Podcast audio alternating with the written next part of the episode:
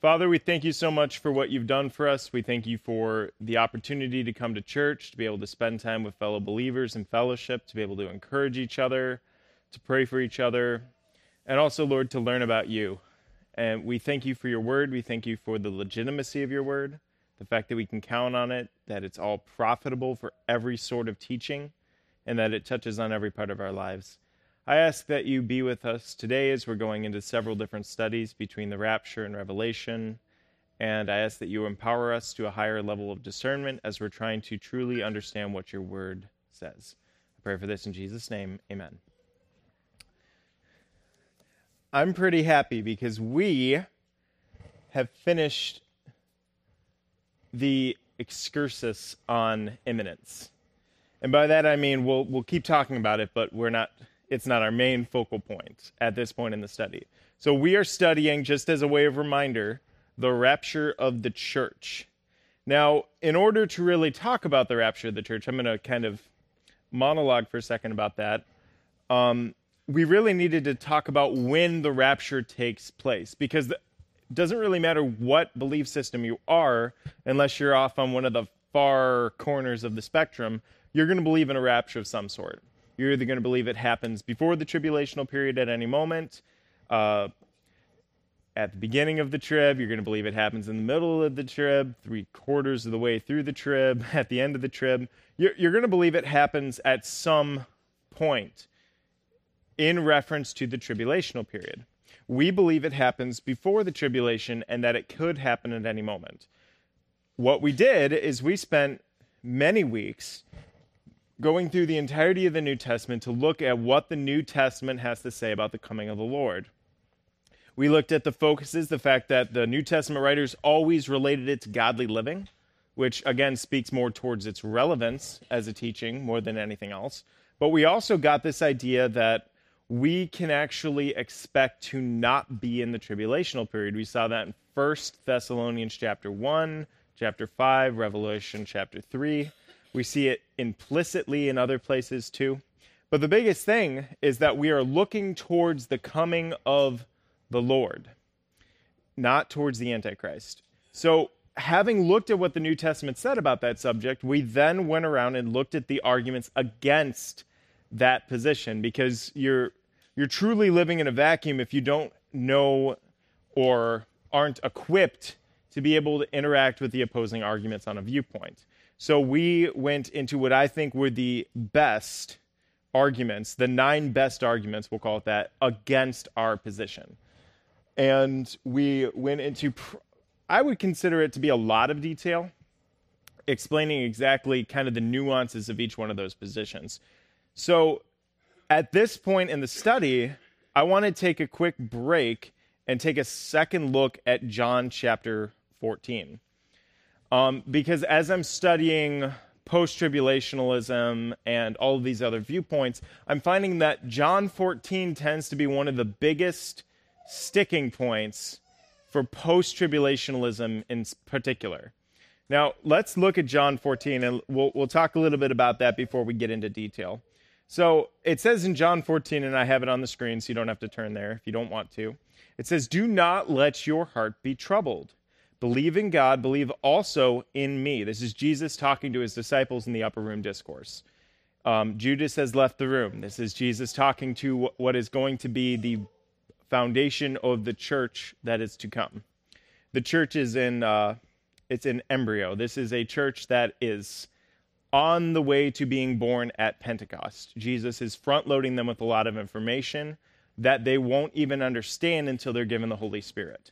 So, this is kind of the general overlaying context of John chapter 14.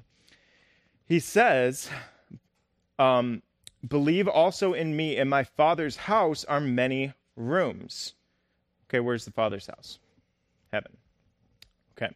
If that were not so, I would have told you, because I am going there to prepare a place for you. Okay, he's going to the Father's house. Now, this seems this seems very okay, over, um, like, like an over analysis of the obvious, but what you are going to find is that in post tribulationalism, which is where I believe we're going to start on hopefully next week, um, this is something they, they either gloss over or they ignore when they're trying to present John 14 and what it's actually teaching. So I'm being very specific, and we'll do this again next time.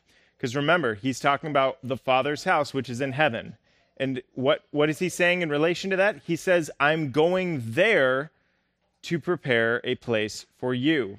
And if I go to and prepare a place for you, I am coming again and will take you to myself, so that where I am, there you will be also. Or I'm sorry, there you will be. And you know the way where I am going. So that's the general promise of John 14, verses 1 through 4, is that he's going to the Father's house. And again, there's that if clause. If he's going to the Father's house, he's promising also to do what? To come to prepare a place for us there and then to come back. But notice it doesn't say come back to the earth. He says to receive you to myself, that where I am, you may be also. Now, what we're going to find is that people like Douglas Moo, who's a, a professor um, at the Institute for Biblical Research, and people like Robert Gundry, these are the two main uh, theologians that people on the post trib side of things will go to as a reference point to push their position. So I'm trying to go to who the, again, who the internet says are the best representations of this viewpoint to try to figure out what they actually believe. And what they will say is that it's saying that we're going to be taken to Jesus when he says, I'm going to take you to myself.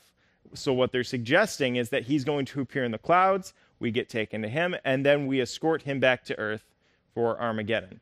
So again, that would be fine. That would make sense in the fact that we're getting taken to Jesus, but it ignores the fact of everything that just preceded it in this little statement. Because what was he doing? He was creating dwelling places for us in the Father's house. What are they ignoring? The dwelling places that he created for us, that he is then promising to do what? To take us to. Again, we're going to be going into a lot more detail about that, but I, think it's really important to talk not just about John 14, but a lot of the analogies in the New Testament pertaining to uh, the relationship between Jesus and the church. So that's what we're going to take uh, kind of a break on in terms of our study, just to look at that today. I think it's going to be beneficial. So I'm going to turn and we'll, we'll keep this on the screen for a second. I'm going to turn to 1 Thessalonians chapter 4 because I think it's really important for us to read that particular verse as it directly parallels with John 14. And we'll be going into that in a second. It says, starting in verse 13, But we do not want you to be uninformed, brethren, about those who are asleep, so that you will not grieve as do the rest that have no hope. For if we believe that Jesus died and rose again, even so God will bring with him those who have fallen asleep in Jesus. For this we say to you by the word of the Lord, that we who are alive and remain until the coming of the Lord will not precede those who have fallen asleep. For the Lord himself will descend from heaven with a shout, with the voice of the archangel, and with the trumpet of God, and the dead in Christ will rise first. Then we who are alive and remain will be caught up together with them in the clouds to meet the Lord in the air, and so we shall always be with the Lord. Therefore, comfort one another with these words. These are very similar descriptions of what I would consider to be the exact same event. If you look on the screen, I have the exact, what I would consider to be the exact parallels between the two verses. And if you look at it in this form, it is absolutely shocking how similar they are. I mean, you're talking about trouble, you're talking about believing God, uh, like it's it's kind of unnerving how close they are. And there are a lot of people that would actually claim that they have nothing to do with each other, especially people who um, what we'll call in the last, the first half of the last century, who believed John 14 was talking about Jesus coming and uh, whenever a person dies, taking them to the Father's house. That's you'll, you'll actually hear it if you go to um, some funerals. They'll actually quote John 14 verses 1 through 3, which is a nice, comforting verse.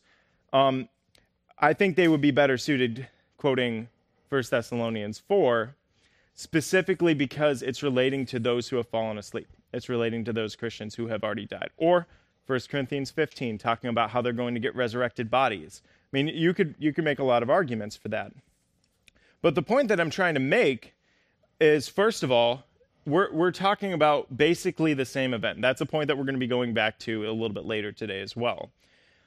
Um, one of the things, and a lot of you guys in this room probably already know this. I just thought it would be useful to put it on the screen just to kind of make a good example of it. But there are shocking similarities between a Jewish wedding ceremony and the rapture of the church. And I see a lot of you are nodding, a lot of you knew that. We're going to go into a little bit of detail on this. And what you'll notice is we spent quite a bit of time talking about John 14. I've been kind of wanting to do this this entire study. Um, but we've already spent time on John 14. We've already made our arguments for the rapture. We've already made our arguments for when the rapture takes place.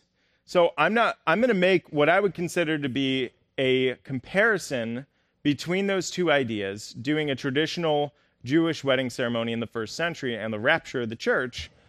Um, but this is more for fun, okay? I, there's nothing inspired about a Jewish ceremony. But what you'll notice is think about the word kingdom.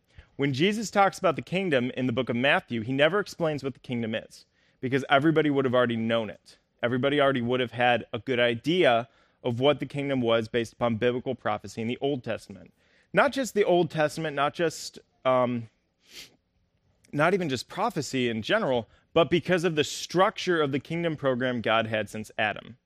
Now, that being said, when Jesus talks about a wedding to Jewish people and he makes analogies to the bride of Christ, to this relationship, these would have been things they would have known too. So it's really easy to gloss over the idea of a wife. Oh, yeah, Jesus is the, the groom of the church, we're the bride. It's such a nice idea. But it has more to it than just a nice idea because it would have been something the apostles would have been very intimately familiar with in the first century.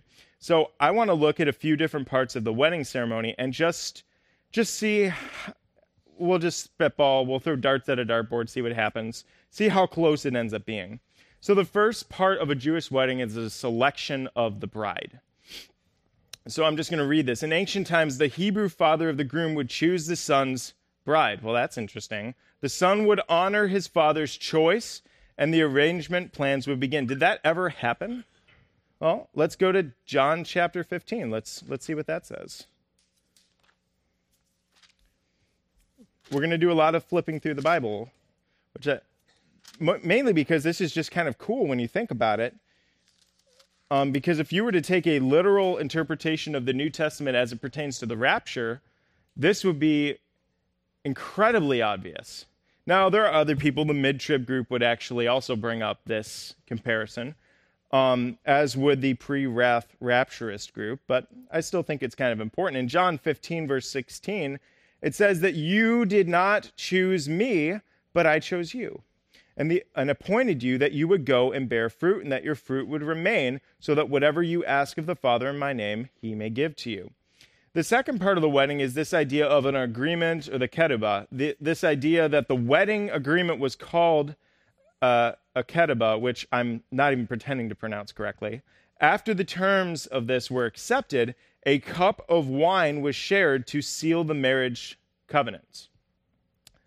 From that time forth, the couple was considered to be married, even though the marriage was not consummated yet. The bride resided with her family until the time of the wedding. One especially interesting part of this, actually, um, was that the groom committed to complete provision for the bride from that time forth as the couple began their covenant relationship on the basis of that agree- covenant agreement that they made by drinking from that cup.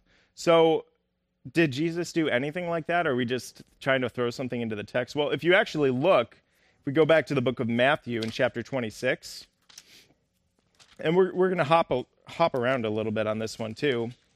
It says in chapter 26 and verse 27, it says, And when he had taken a cup and given thanks, he gave it to them, saying, Drink from it, all of you, for this is my blood of the covenant, which is poured out for many for forgiveness of sins. But I say to you, I will not drink of this fruit of the vine. This is really important. We'll get to it later.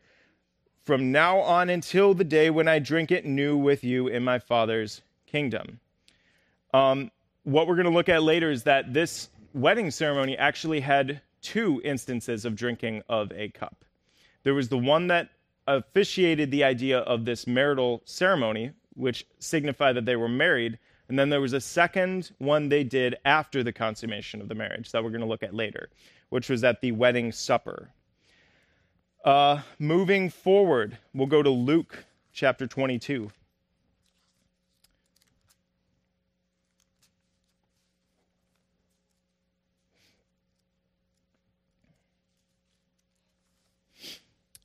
So in Luke chapter 22, in verse 20, it says, And in the same way, he took the cup after they had eaten, saying, This cup which is poured out for you is the new covenant in my blood. So again, just giving and emphasizing this idea. If you go to 1 Corinthians chapter 11, which we should all be intimately familiar with, we talk about it at least once a month. Um, So 1 Corinthians chapter 11, I say that, but I, I don't, I can't quote it. so chapter 11, verses 25 through 26. It says, In the same way, he took the cup also after supper, saying, This cup is the new covenant in my blood. Do this as often as you drink it in remembrance of me. For as often as you eat the bread and drink the cup, you proclaim the Lord's death until he comes. Okay, so what is it doing? It's creating a reminder of us about the coming of the Lord. And it's reminding us of what he did for us. And so it's really standing in the gap. What we're going to find out is that in a Jewish wedding ceremony, it did the same thing. Because once you drank that cup, you were committing to marrying a person. He was committing to taking care of you if you were the bride. And what's more is that you were essentially married. And so now you're in what would be considered by a lot of people to be a testing phase are you going to stay pure in this time period between when you got married, when you drank the cup, and when you consummated the marriage and moved in with your new husband? So that's kind of the question that gets asked there. That being said, the next point was this idea of commitment or bridal consent to be married, because the bride did have a choice. okay. Now, the bride did have the choice of refusal. If she disagreed with what was being presented to her, she could refuse the wine cup and the deal was off. If she drank from that cup of wine, the covenant was sealed. The only way out of it after this for either of them would be death or divorce. The engagement made to them as a legal marriage but without sexual union. So that's kind of the idea that uh, pertained to this marriage that they had. And I think that's really telling because, um, yeah, it makes it perfectly clear why we ought to stay pure while we're waiting for the Lord. Again, we'll, we'll get into that a little bit later. The next point is this idea of the bride price, which should make your ears ring a little bit. It was considered that the husband and his family were gaining an asset and the bride's family were losing one, which makes sense. Um, so that that being said, the price was according to the wealth of the groom's father. The choice of whom the bride would be and the bride price, or the mohar as it was called, was to reflect the father of the groom's honor, integrity, and stature. His future generations were at stake, even if the bride's family was not wealthy. It was the groom's father um, if the groom's father was, the price would reflect his his wealth. Essentially, it's kind of how it would work. Now, that being said, we're still in 1 Corinthians, so let's go back to chapter six. It says in chapter six, starting in verse uh, verse 19, it says, Or do you not know that your body is a temple of the Holy Spirit who is in you, whom you have from God, and that you are not your own? That's interesting. For you have been bought with a price. Therefore, glorify God in your body. If we move over to 1 Peter chapter 1, we'll see this point somewhat emphasized again.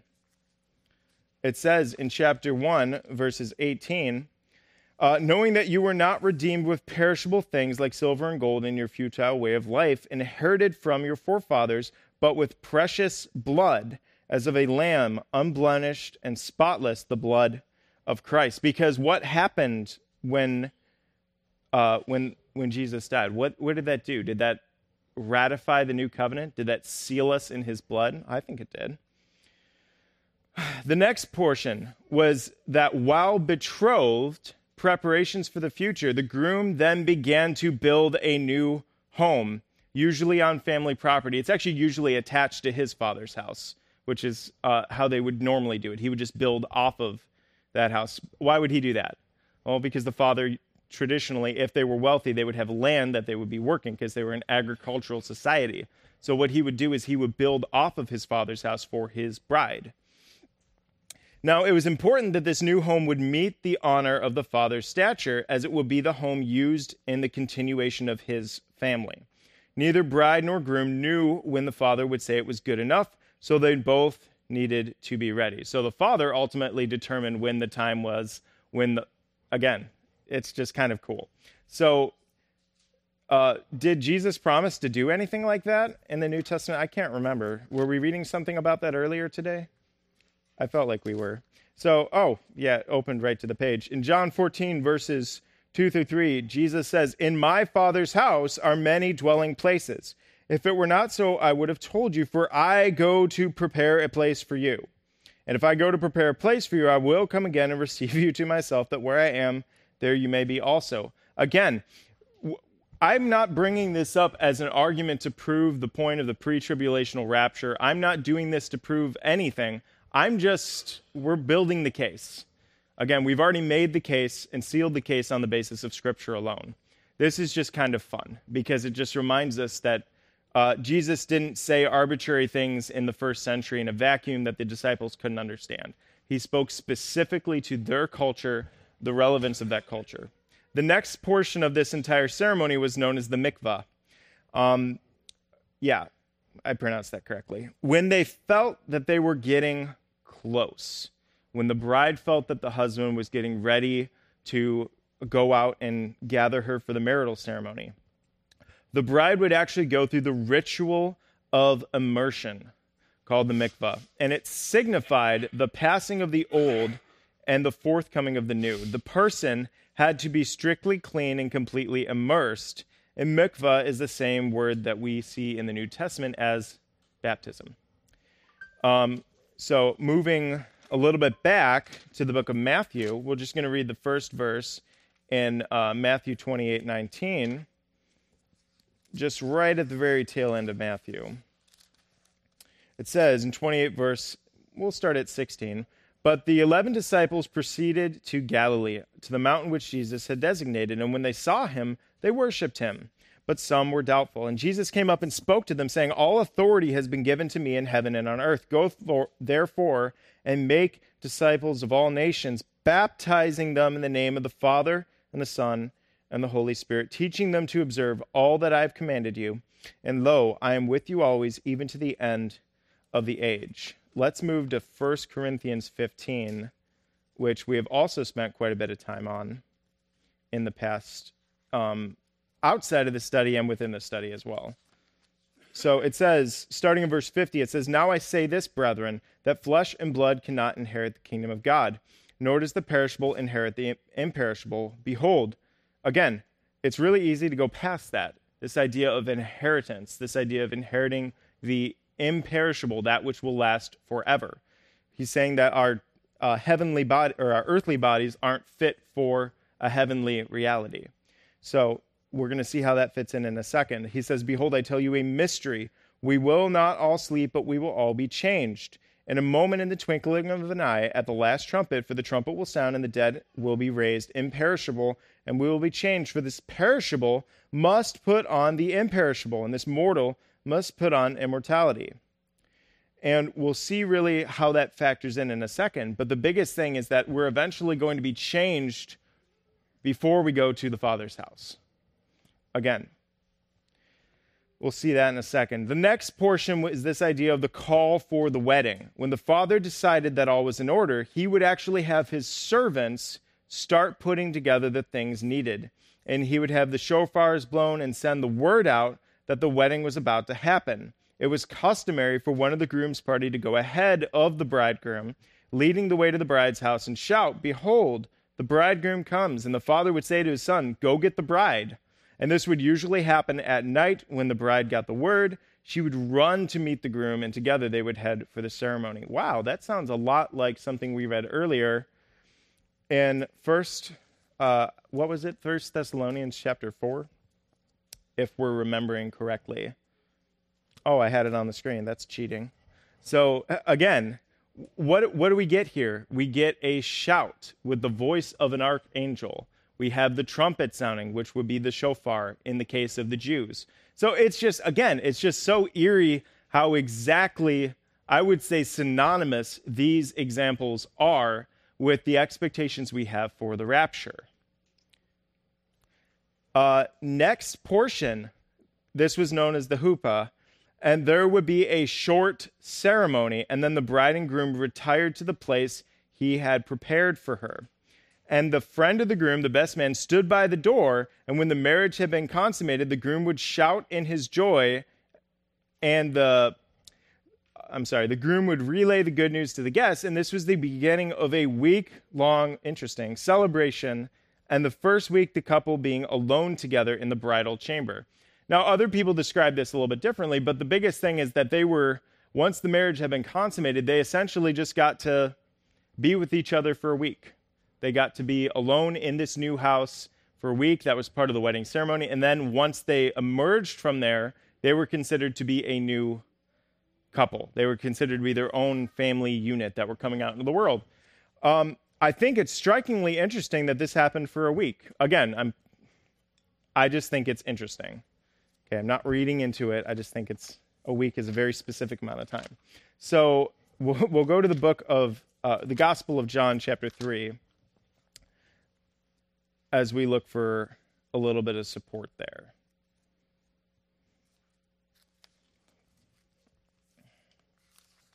It says in chapter 3, starting in verse 29, it says that he who has the bride is the bridegroom, but the friend of the bridegroom who stands and hears him rejoices greatly because of the bridegroom's voice. So this joy of mine has been made full. He must increase, but I must decrease.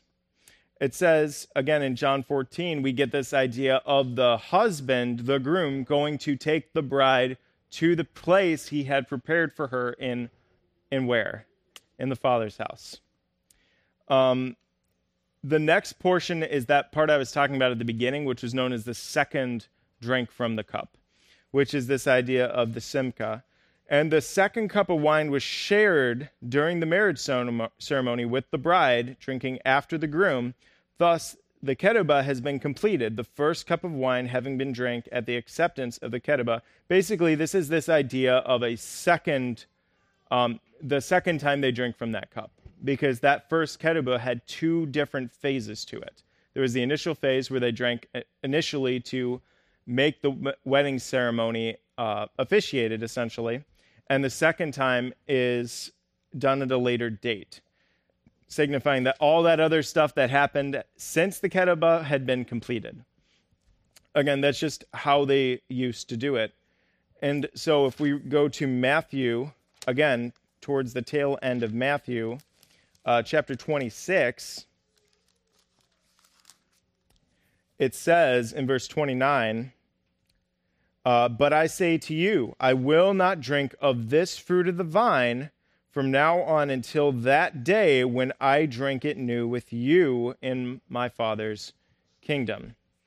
Again, the similarities are a little bit on the shocking side. And then we actually see this idea of the marriage supper. This was the last phase of this uh, particular ceremony. And following the cer- ceremonial proceedings of the huppah, in the marriage banquet, also sometimes called the wedding feast or the marriage festival, there was the joyful celebration of the union of the couple with all of their family and friends. When would we have a reunion with all of our family and friends? Well, that's one of the biggest characteristics of the rapture is that we're having a reunion with every member of the church who has ever existed at one specific moment in time in history at the coming of the rapture. Every person who is dead, every person who is alive who still remains, all goes together to be with the Lord.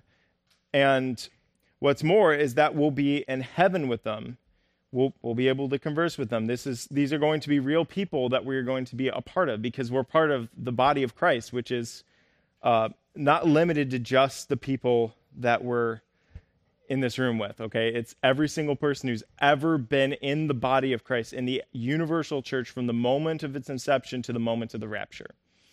Um, because again, we look at the Acts chapter 2 and the rapture as the bookends of the church as it pertains to the church age.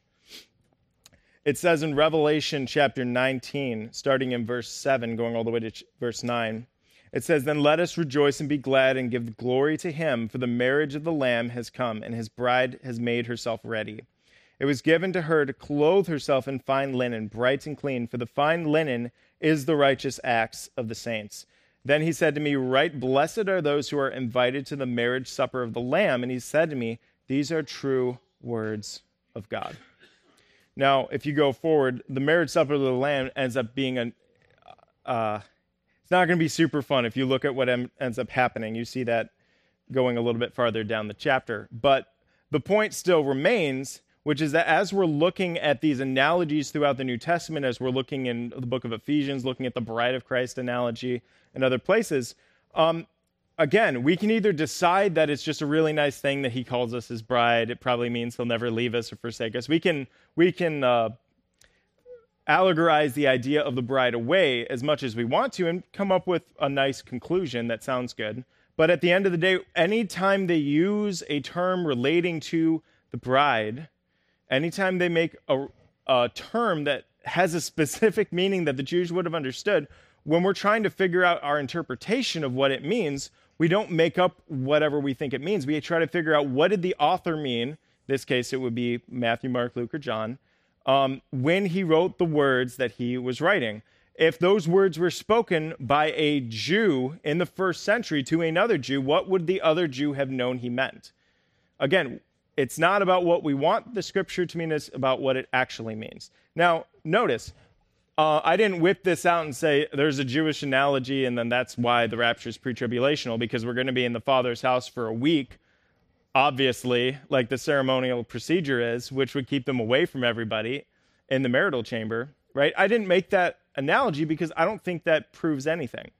I think the scriptural description of the rapture in John in First Thessalonians and Second Thessalonians in Revelation shows us that it's going to be pre-tribulational, that it's going to have all of these things. And we can make an argument from scripture alone without having to get into any of this. I mean, there are a lot of Jewish ceremonial issues that I mean, I'm not we don't whip out the Mishnah every morning to figure out how we ought to do church or whether or not we should base what we believe off of that. We don't do any of those things. But when it comes down to it, when the Lord uses an analogy, when he speaks to his disciples to help them understand something, he usually does it in a way that they'll understand. Now, we're not the disciples. We're living in a different century. We need to really understand the historical context to be able to understand that. So when I bring this out, I'm doing it specifically uh, as more like icing on the cake. The cake's already been made. Cake is scripture alone in Christ alone, in Scripture alone, like everything that we believe, words of Christ, the epistolary literature, that's where we determine church age truth. Um, but at the once you summarize it, it is kind of shocking how exact these things are. Now, I was a little concerned the first time a few years ago when I heard this, so I actually went to a bunch of different sources because I was thinking, yeah, it'd be really easy for a pre tribulational teacher to be like, oh, I'll just fudge this a little bit to make it work with my theory. Again, um, there, I did find people that did that, uh, who made this a lot more similar to a pre tribulational rapture. Um, but there were a lot of people, and these seem to be the general uh, guidelines of a Jewish wedding ceremony from the first century that people agreed on. So I went based off of that alone. And I actually got it from a website. I'll have to look up which one I got these ones from because I like the way that they describe them. But again, that's I thought it was kind of cool, so I wanted to take a quick break from all the minutia of trying to figure out imminence and trying to go into the different belief systems to just kind of look at that. Now, there are people that will say, well, post tribulationalism can't be true because we have to go to the Father's house in a week for, because of this Jewish wedding ceremony. I've actually heard teachers say that. We're, we're not going to make that argument, although I think you could stretch it a little bit and make that argument valid. specifically because of the nature of how exact they are. And, and they are exactly that. So, again, when we talk about a pre tribulational rapture, when I try to make an argument for that, um, first of all, I'm not going to make some sort of philosophical argument about why we have to be uh, raptured before the tribulational period. I'm going to go to Scripture. What does Scripture not say in any description of the rapture, in any description of our hope for the coming of the Lord? What does it not have? It doesn't include any specific signs that they're having us look out for, which would precede the coming of the Lord for his church. Um, again, whether you, whatever viewpoint you have, you believe he is coming for his church. The question is whether his church is going to be on the earth in the church age or whether they're going to be in the throes of the tribulational period. As post tribulational period, post tribulationalists would assert being protected, apparently, which we're going to be getting into later.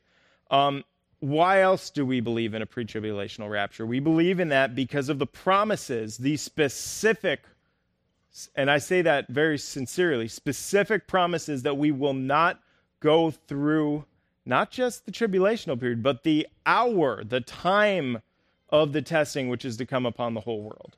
That's a promise.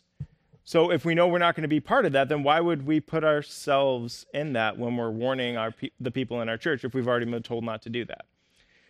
Next, the understanding that the church has been told to wait for the coming of the Lord, not the Antichrist and his kingdom. Where does it say that in the New Testament? If only we had a slide where we could look at and, and see that information. Um, in any case, that's just kind of the basis for this idea of believing in a pre tribulational rapture. It's, it's not something that we've made up. It's not something we want to happen, although I desperately do want it to happen because it's an incredible promise the Lord has made to us. Um, we believe it because we see it in the New Testament. We see it taught in the New Testament. We see that it doesn't conflict with any of the other promises that the Lord has made us. So, again, what we're going to find is that I'm not saying that there aren't questions that I would have or you might have on the pre tribulational rapture or on the end times in general. I have questions and I think I'll die with questions. The question that we ought to be asking is of all these different viewpoints, which I, I hate to word it this way, which has the most problems? Which has the most conflictions of information? Because what you'll find, especially in relation to John chapter 14, which we're going to spend a lot of time on when we look at post tribulationalism, because it always seems to go back to that verse, um, or they always seem to ignore that verse, uh, which, whichever the case may be. Um, we're going to be spending a lot of time on that. And so when we're looking at all of these things, we just kind of have to keep in mind that we're basing our understanding off of which viewpoint answers the most of those questions, whichever viewpoint fills the majority of those holes in, in the construct that we believe is the end times. I believe that's pre tribulationalism, and I think it's a grand slam. I think it's so easy for us to do. And we're going to go into detail about why that's the case when we get into the alternative perspectives as we move forward starting next week. We're going to be starting with the idea of the post tribulation rapture, which is this idea that we're going to be raptured at the post trib, at the end of the tribulational period um, it's going to be a part of the second coming. Now, they have their arguments, they have their points for this. Um, guess what we get to do? We get to skip over most of the ones that deal with imminence because we've already talked about them. But wh- how it pertains to how they make their arguments, again, we're going to summarize what we went through in Matthew chapter 24, which they go to quite a bit, um, different places in John, First Thessalonians. And we're going to really analyze their position and how they come up to their conclusions and then make a judgment call about whether or not we think those are true. So that's where we're going to start next week. I just kind of wanted to take a, a, a, break and do something a little bit lighter. Um, and I, I'm glad we did. So we will plan next week to start this idea of the post tribulational rapture. More, more of an analysis is what we're shooting for than anything else. And then we'll we'll do that terrible thing the Bible tells us not to do, and we'll judge them a little bit uh, for their viewpoint. Kidding. That's not what we're going to do. We're going to anal- analyze what they're saying. Let's go to the Lord in prayer. I think that's where we're going to end today. Father, we thank you so much for your promises the promise that we're not going to go through the time of testing that's about to come upon the whole world, the fact that we have promises of future, certain redemption, glorified bodies being raised together with you and becoming one with the church, the entirety of the bride of Christ. These are promises that you've made us. These are the promises that hold Christians through persecution, knowing that that is a certain reality. These are promises that we can look to in our hopes, and these are things that we we thank you for because they help us to trust you all the more in the moment by moment struggle we have in the persecution and the trials that we go into in this life, of which we are all privy to. Lord, I ask that you be with us in the service to come, that you strengthen us, that you help those of us who are who are both struggling in pain. Um, there are a lot of us, Lord, and so we're grateful for your support. And those of us that are struggling with different problems in our lives, problems in our marriages, whatever the case may be, Lord, you, you know, you understand our problems, and you promise that that you actually intercede for us with groanings too deep for words, and that's something that you do in our place, and we're grateful, Lord. I ask that you help us, that you um, minister to us as we're trying to learn more about you. I pray for this in Jesus' name. Amen.